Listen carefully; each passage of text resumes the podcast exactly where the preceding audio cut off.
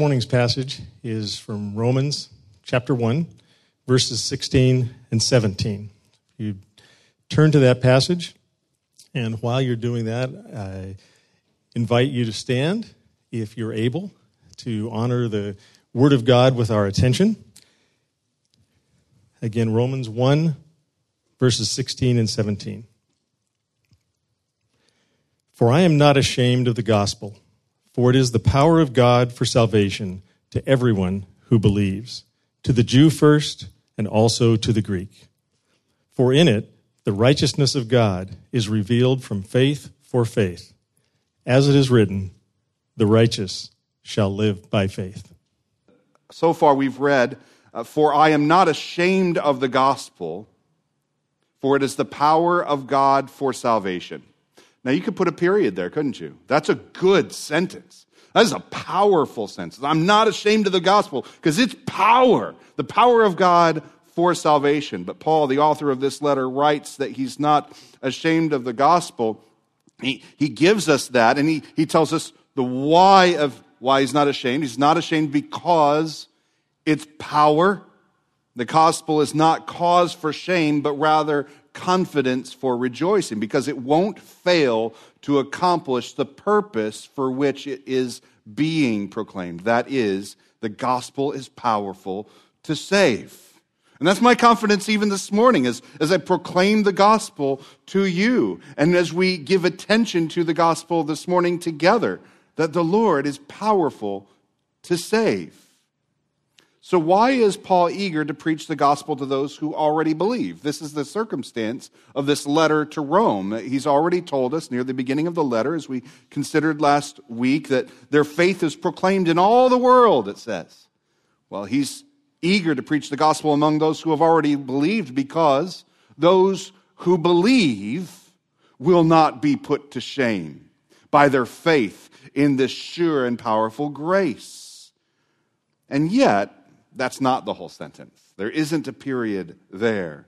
The, the whole sentence is For I am not ashamed of the gospel, for it is the power of God for salvation to everyone who believes.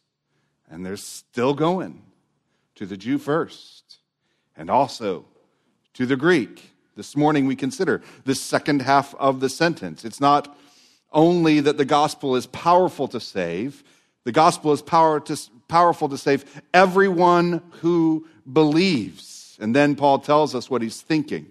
When he says the word everyone, he's thinking both the Jew and the Greek. Let's pray. Heavenly Father, I pray that you would do your work in the midst of your church this morning. Lord, that your word would be uh, uh, accompanied by your spirit to apply to human lives, that you would go into places that we have not opened to you, but you, because of your great power, would open to yourself. And that you would grant faith to believe, and that you would encourage and equip and make eager to proclaim. That we would become worshipers of your great name, all the more because of spending time with great confidence in your word this morning. Your gospel, your power to save everyone who believes. Teach us, Lord, this morning, we pray, in Jesus' name. Amen. And this is where we are to everyone. It's where the passage goes. For I'm not ashamed of the gospel, for it's the power of God for salvation to everyone who believes. The emphasis here is on everyone. I think the emphasis of the whole second part of the sentence is that word everyone. The reason that Paul pr- says everyone is that he already has on his mind what he's about to say, the Jew and the Greek. Paul is strengthened in his resolve, that, that is, he's, he's not ashamed by the fact that the power of the gospel is for the whole of humanity, Jew and Greek. I hope you already know that. I hope this morning you're not like, really? Well, I, I hope that's not news. And if it is news, you should say, Really? But if it's not news, you should still be amazed.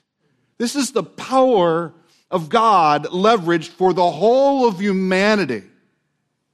Do you understand the impact and the implications of a gospel whose power is so great that it's for everyone without respect to ethnicity or prior religious experience or, or cultural heritage? The gospel is powerful for salvation. The gospel is God's power, his mighty arm extended to the whole of humanity to save those who believe.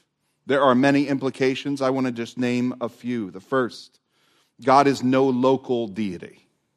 He's not the God of the Jews only. When he says everyone, he means everyone. In fact, later in Romans, Paul says it explicitly.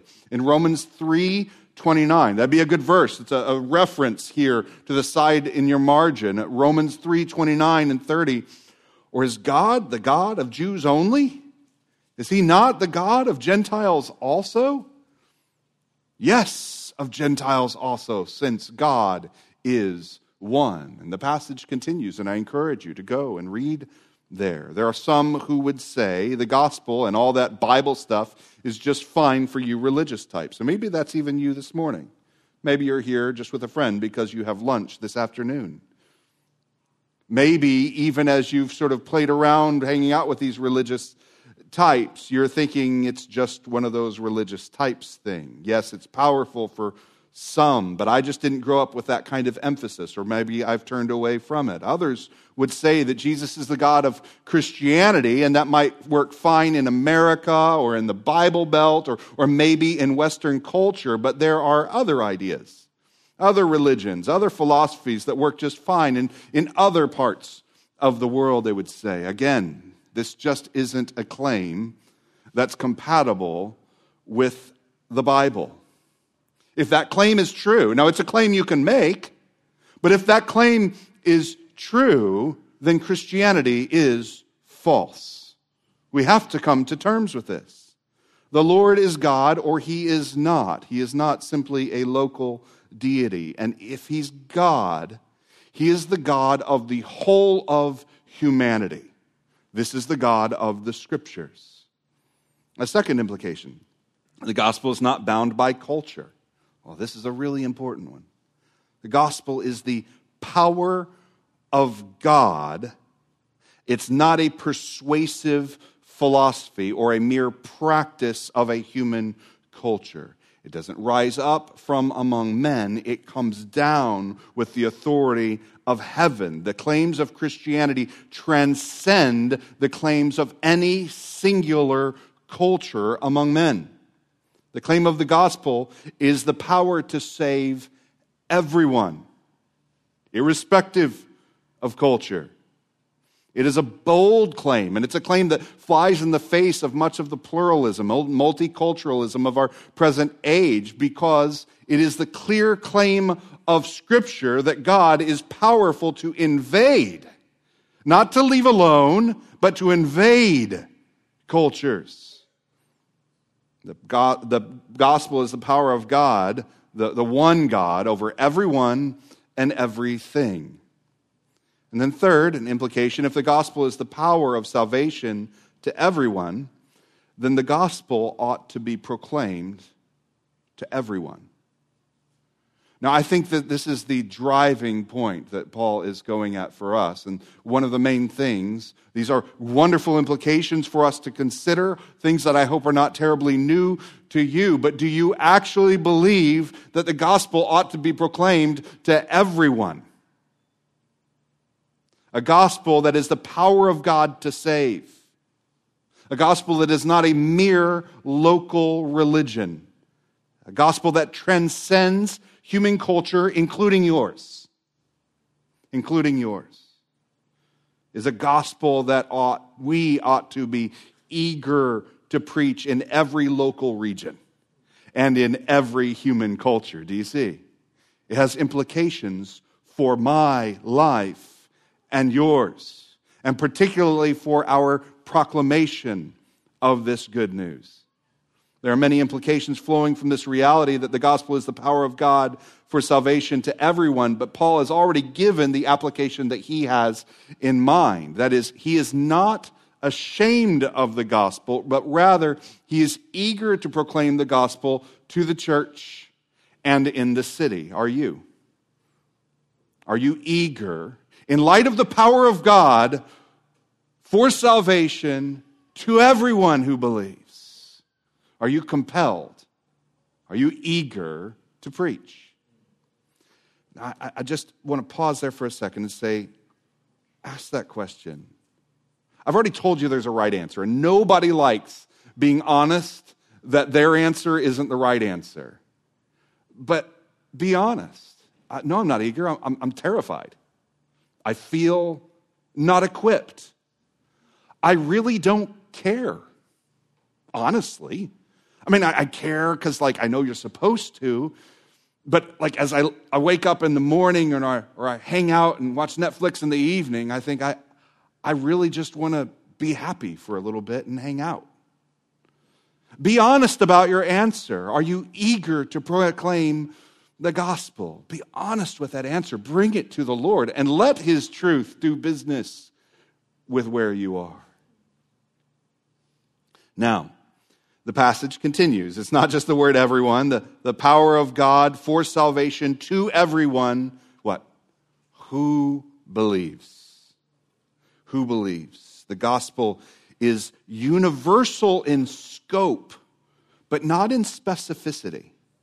Listen, there's no people group no nation, family, culture that is excluded from the power of God for salvation. You cannot look at any group or people or family or culture and say, yeah, the, the power of gospel isn't, isn't for them.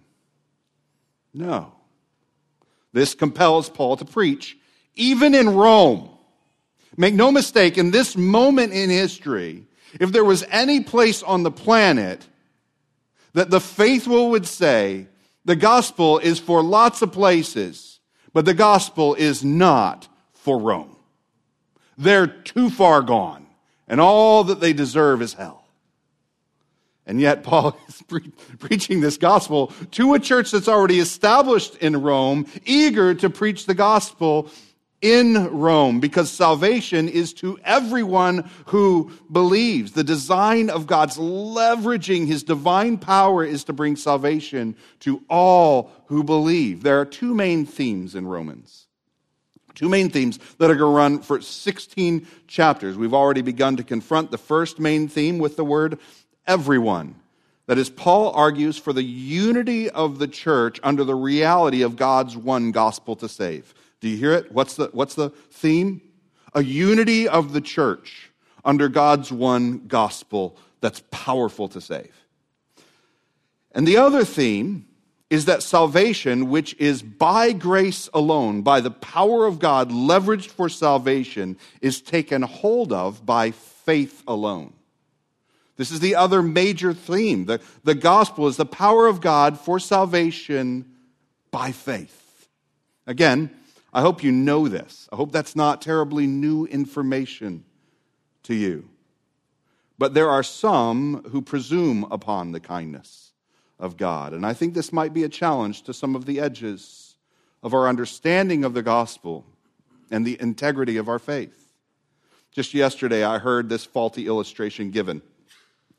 This illustration is the story of two checkpoints at the Berlin Wall. One guarded. One checkpoint was guarded by English soldiers and the other by American soldiers. I have no idea of the veracity of this illustration, but it illustrates a point.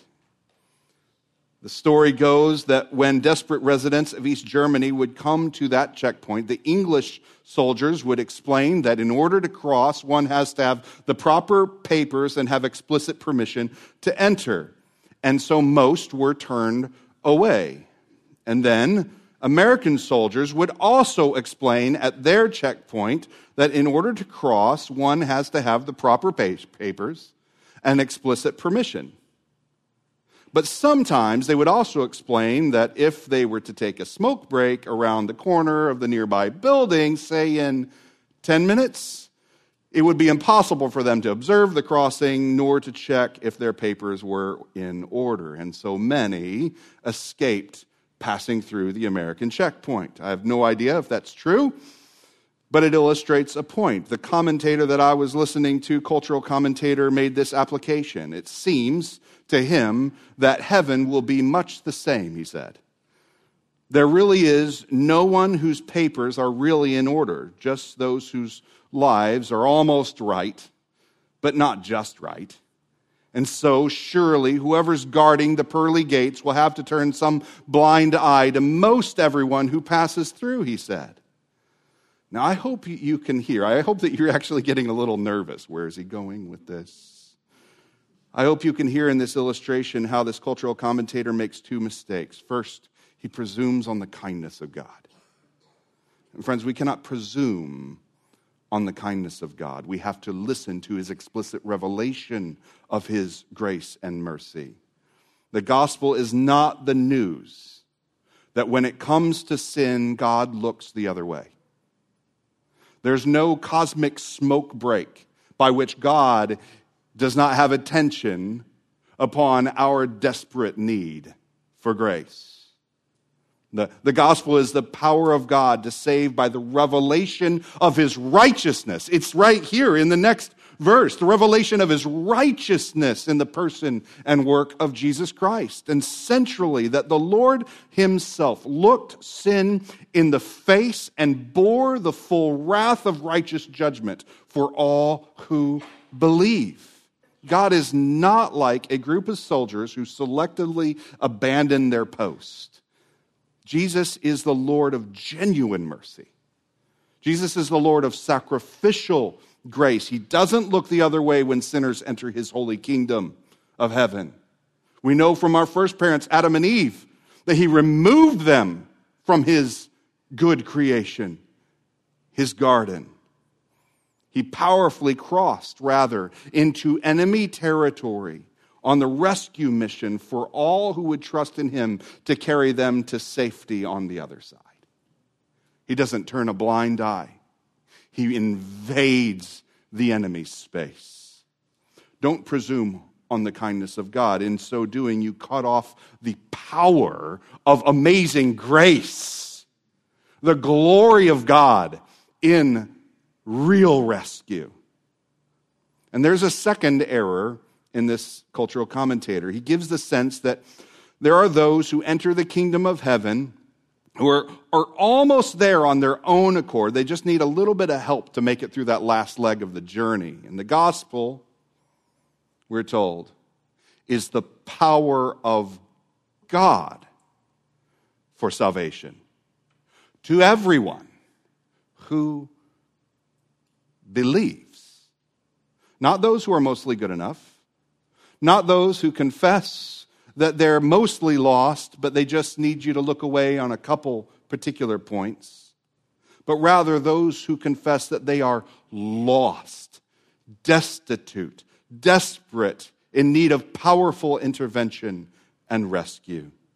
The gospel is powerful power for those who believe, that is, those who trust in the righteousness of Christ in their place, fully and completely and in every way.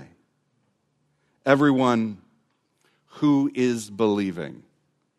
Now, you look at your translation, more than likely, and most of the translations go ahead and, and say everyone who believes. But there's one more clue in this phrase about who believe. The Bible manuscript is actually a present participle. Stay with me now present participle. It conveys the sense of everyone who is believing. The present tense is an ongoing participle. Participle kind of gives you the ing sense at the end of a verb. It conveys the sense that everyone who is going on in belief, who is believing, there's never a moment in which the believer may say, okay, good, I believed and I am saved.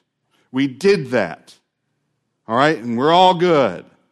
Now I can transfer my trust to my walk to walk out this life that I now have, having believed, past tense.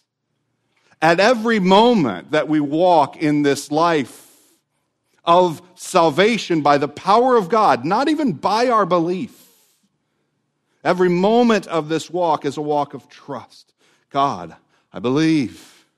And you, by faith, are working out this salvation and will keep me to the end. The power of God is an eternal power, and that power continues to work. Daily, we are united to this power, this grace by faith. Daily, we're saved for only one reason the power of God saves us.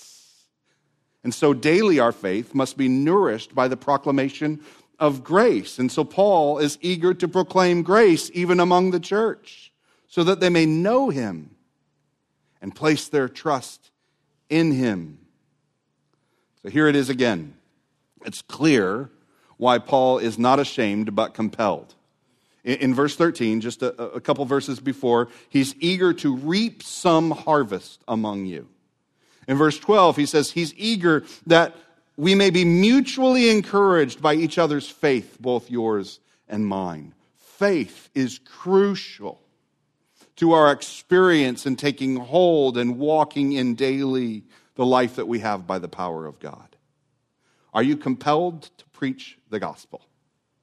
Are you confident that there is no people, no culture, no ethnicity, no background upon whom the power of God is not effective to save? Are you eager to follow Christ into enemy territory? Do you believe that he has gone out to save? Will you go with that out with the news of salvation that the very king himself has gone out to rescue those who will trust in him? Friends, that is our, our call. If we believe that the, the gospel is, is powerful to save everyone who believes, we proclaim so that everyone would believe. That, that encourages our, our eagerness. This is power. I think it can save you. If you will only believe, God's power will save you. Man, what bold eagerness that purchases for the church. And we have this last phrase in our sentence. It's the power of God. This gospel is the power of God for salvation to everyone who believes. And then we have this phrase. You could have put a period there. But no, he gives us to the Jew first and also to the Greek. I think that's where he's going. This most precious sentence ends in this way, I think for a reason. Jews and Greeks are not a new topic in the sentence. He's not like, ah, I'll just throw this little doctrinal wrench in this beautiful sentence. But rather, this phrase about first to the Jews and also to the Greeks is a demonstration and agreement with the word everyone. Like even that. And particularly in Rome, especially, particularly that. The thrust of Paul's expression here Jew first, then Greek, is not to create a distinction between two, but to demonstrate a unity in the everyone. He's joining all of humanity, particularly relevant in the church in Rome, the Jew and the Greek, under the same banner of the power of God for salvation to everyone who believes. Grabbing Jew and Greek and putting them over here in this glorious everyone with a call to faith. So, why this statement, Jew first? I mean, I would have been cool with it. You know, we're going along, you know, to everyone who believes, Jews and Greeks, you know? But that's not what he says, is it? There's so much that we could say, and it could be a whole message. But let me just note a few things. The first gospel promise came to our first parents, Adam and Eve after confirming to them the wages of their sin, which is death, Jesus speaks a curse upon their enemy, the serpent. And that curse winds up being itself a promise for all of humanity. In Genesis 3:15 it says, "I will put enmity between you and the woman and between your offspring and her offspring. He shall bruise your head, and you shall bruise his heel." In this promise from God is the seed of the gospel. The offspring of the woman, though struck by the evil one, will crush his head. This is fulfilled in Jesus, who was struck on the cross and who rose victorious over sin, death, and the devil. We have a seed of the gospel right here. given to the first parents of all humanity. So the first revelation of the gospel is to the parents of everyone.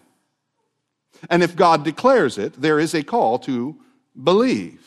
And yet, God chose to reveal the history of redemption to a man named Abraham. Who this Abraham, who became the father of a chosen people. So the promise has already gone out to everyone, but he reveals this plan of redemption to a particular person and his offspring. It's Genesis 12. Now, I'll just read the, the second part of this promise that God gives Genesis 12, 2 and 3.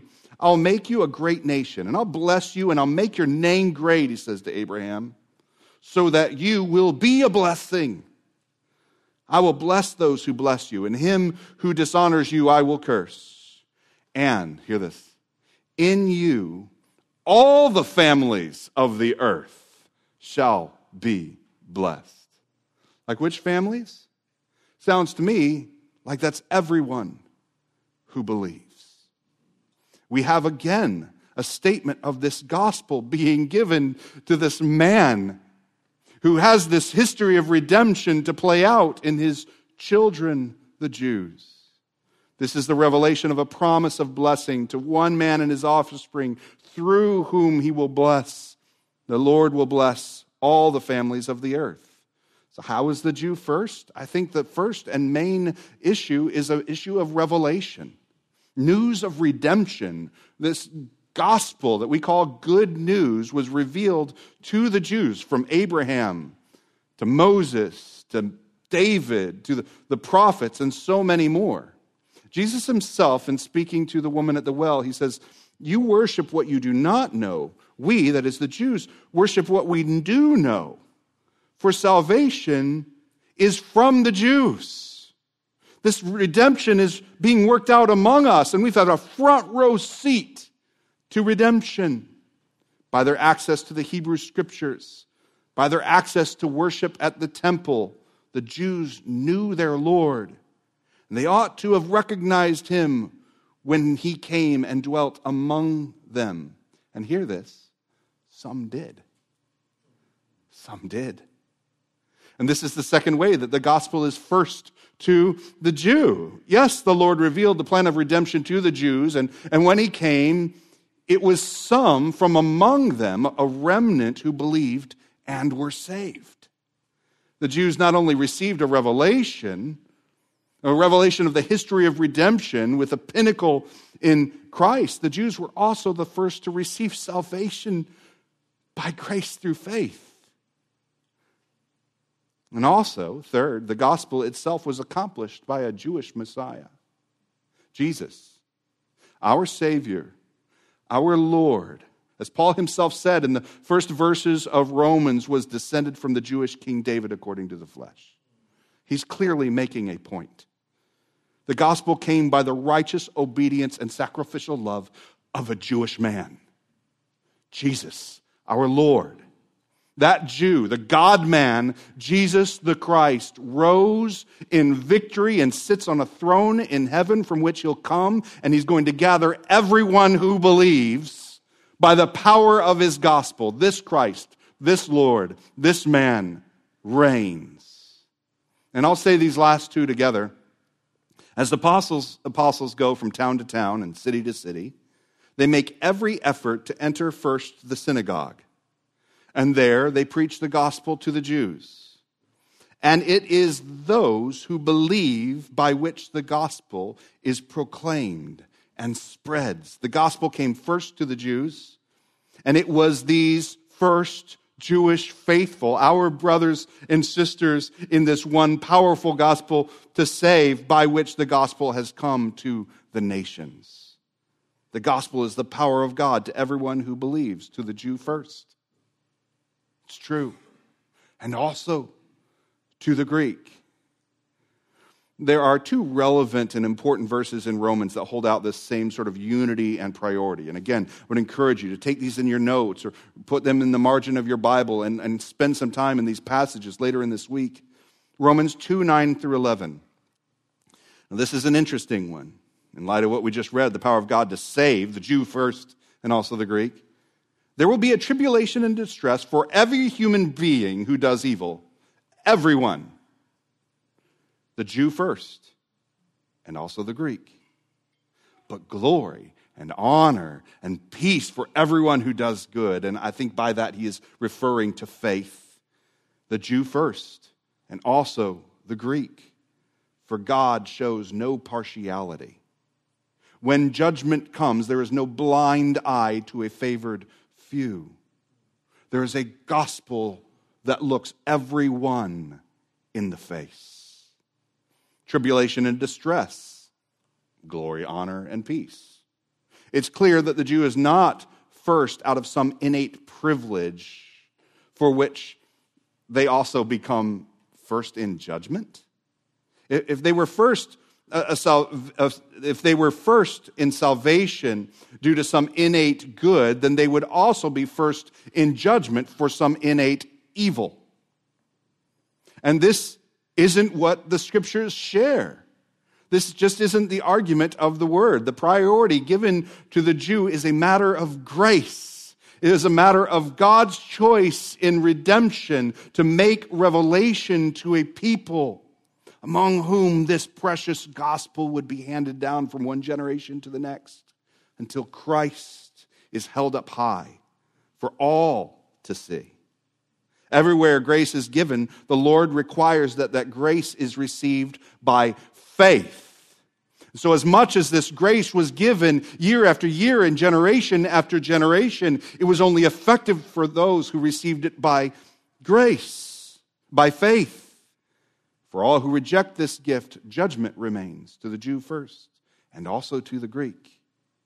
Scripture teaches that the early Jews to whom the gospel was preached often refused Christ because they stumbled over the reality of a suffering Messiah. But it's also true that often the Greek refused Christ because grace and resurrection was folly to them, foolishness, not up to their standard of education and philosophy. And so these people together, Jew and Greek, uh, are united in these passages, both in salvation but also in judgment for those who fail to believe. One more passage in Romans, Romans 10 12. There is no distinction between Jew and Greek. So clearly, he is not trying to create a dis unity by pulling these two apart. He's trying to proclaim an everyone by putting these two together. For the same Lord is Lord of all, bestowing riches on all who call on him. And here we have that faith again, right?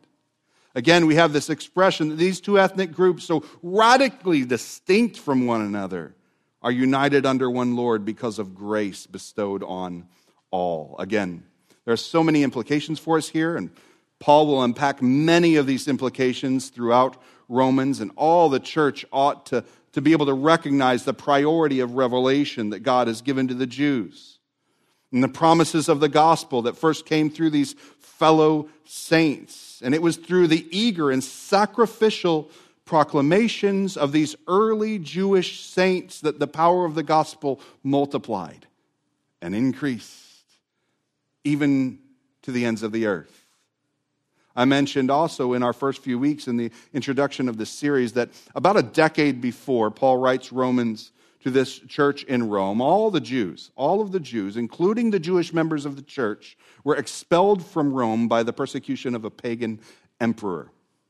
Now, they were allowed to return after a matter of a few years, just shortly before Paul wrote this letter. And when the Jews returned, it's not difficult to imagine and think with me for a moment how difficult it would, would be to reintegrate a unified church after such a long absence in these two radically distinct cultures.